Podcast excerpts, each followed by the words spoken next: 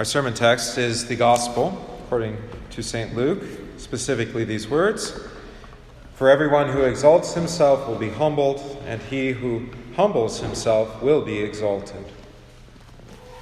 In the holy name of Jesus, Amen.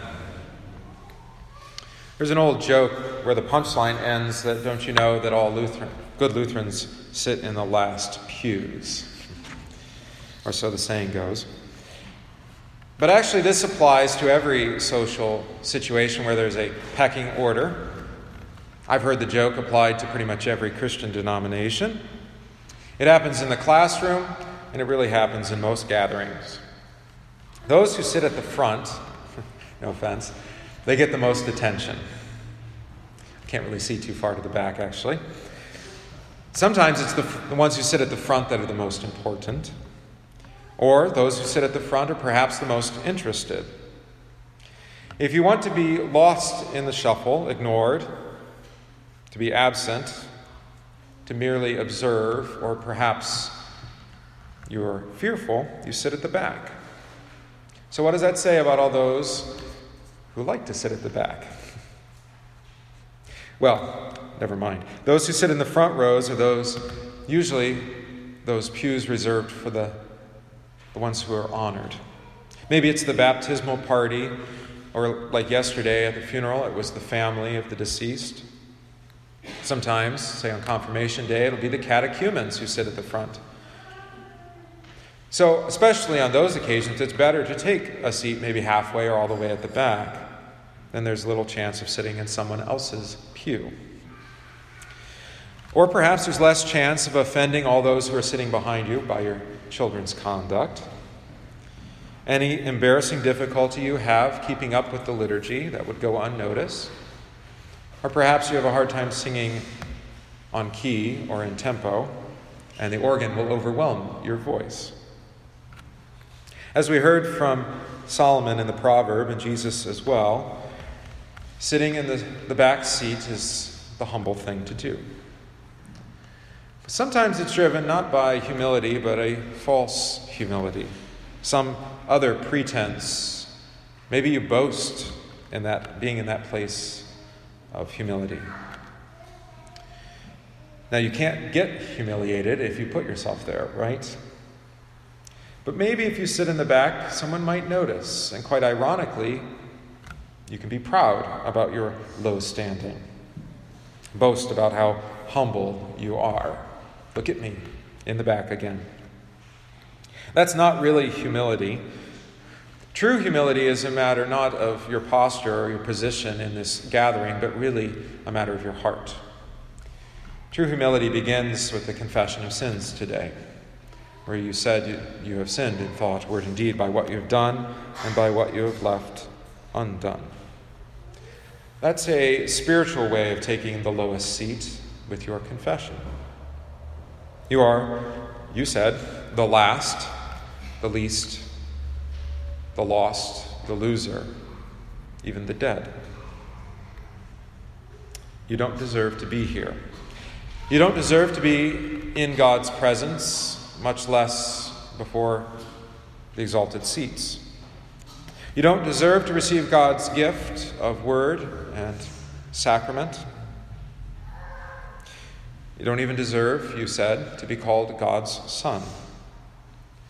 Now, at first glance, this may be, seem to be a depressing confession, but actually, it's the reality. It is a confession of faith, real humility of sinners before a holy God. Now, God has said that you are His holy people, but you confess that your life often tells a very different story, again, by what you have thought, said, or done that is contrary to God's will, that has separated you from God.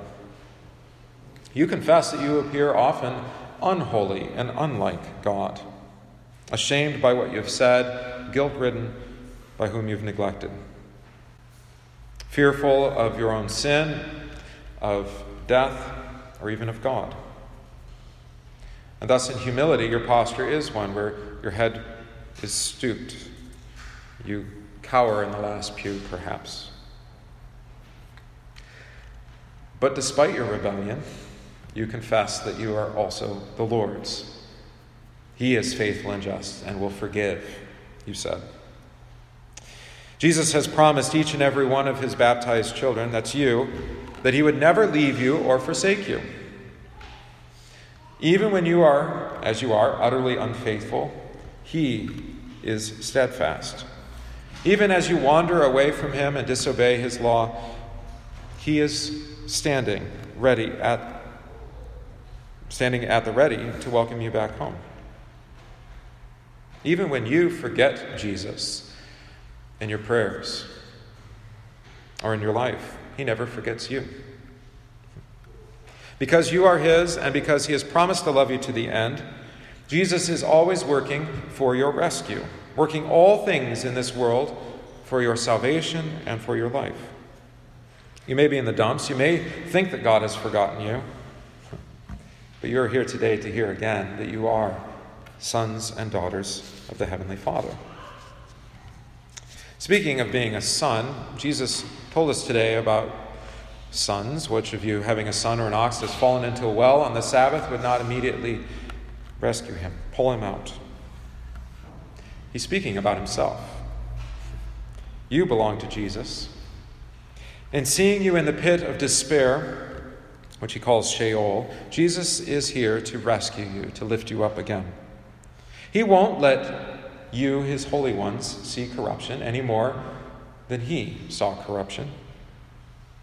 And so he sees you no matter where you're sitting today, whether you're in the last pew or the front, whether you consider yourself lost in this wilderness of sin or found, whether you are dead in trespasses and sins or today believe you are alive in Christ. He finds you, He rescues you, He hears your pleas and voice for mercy, and He shows His mercy upon you. That's why you heard His messenger declare to you, I forgive you all your sins.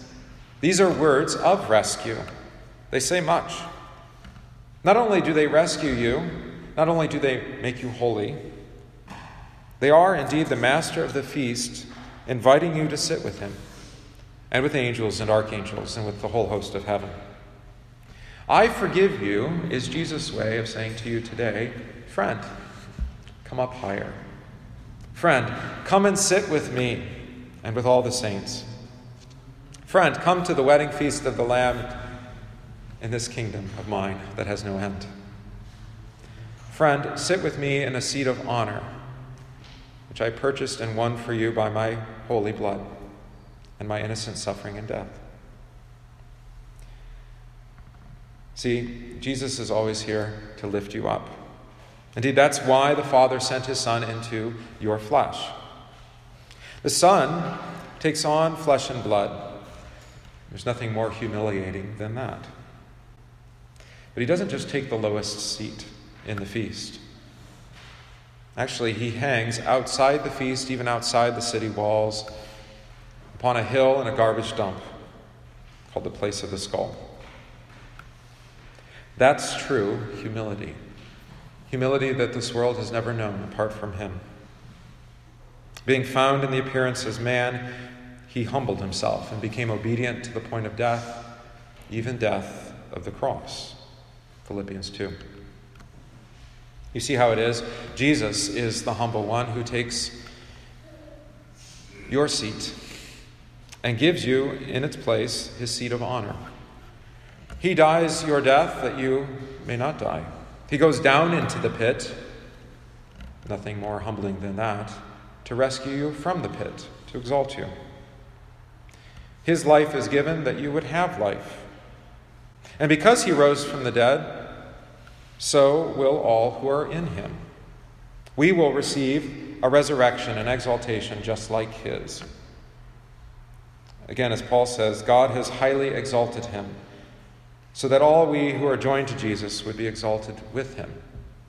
Raised us up together with him, Paul said, and made us sit together in the heavenly places in Christ Jesus.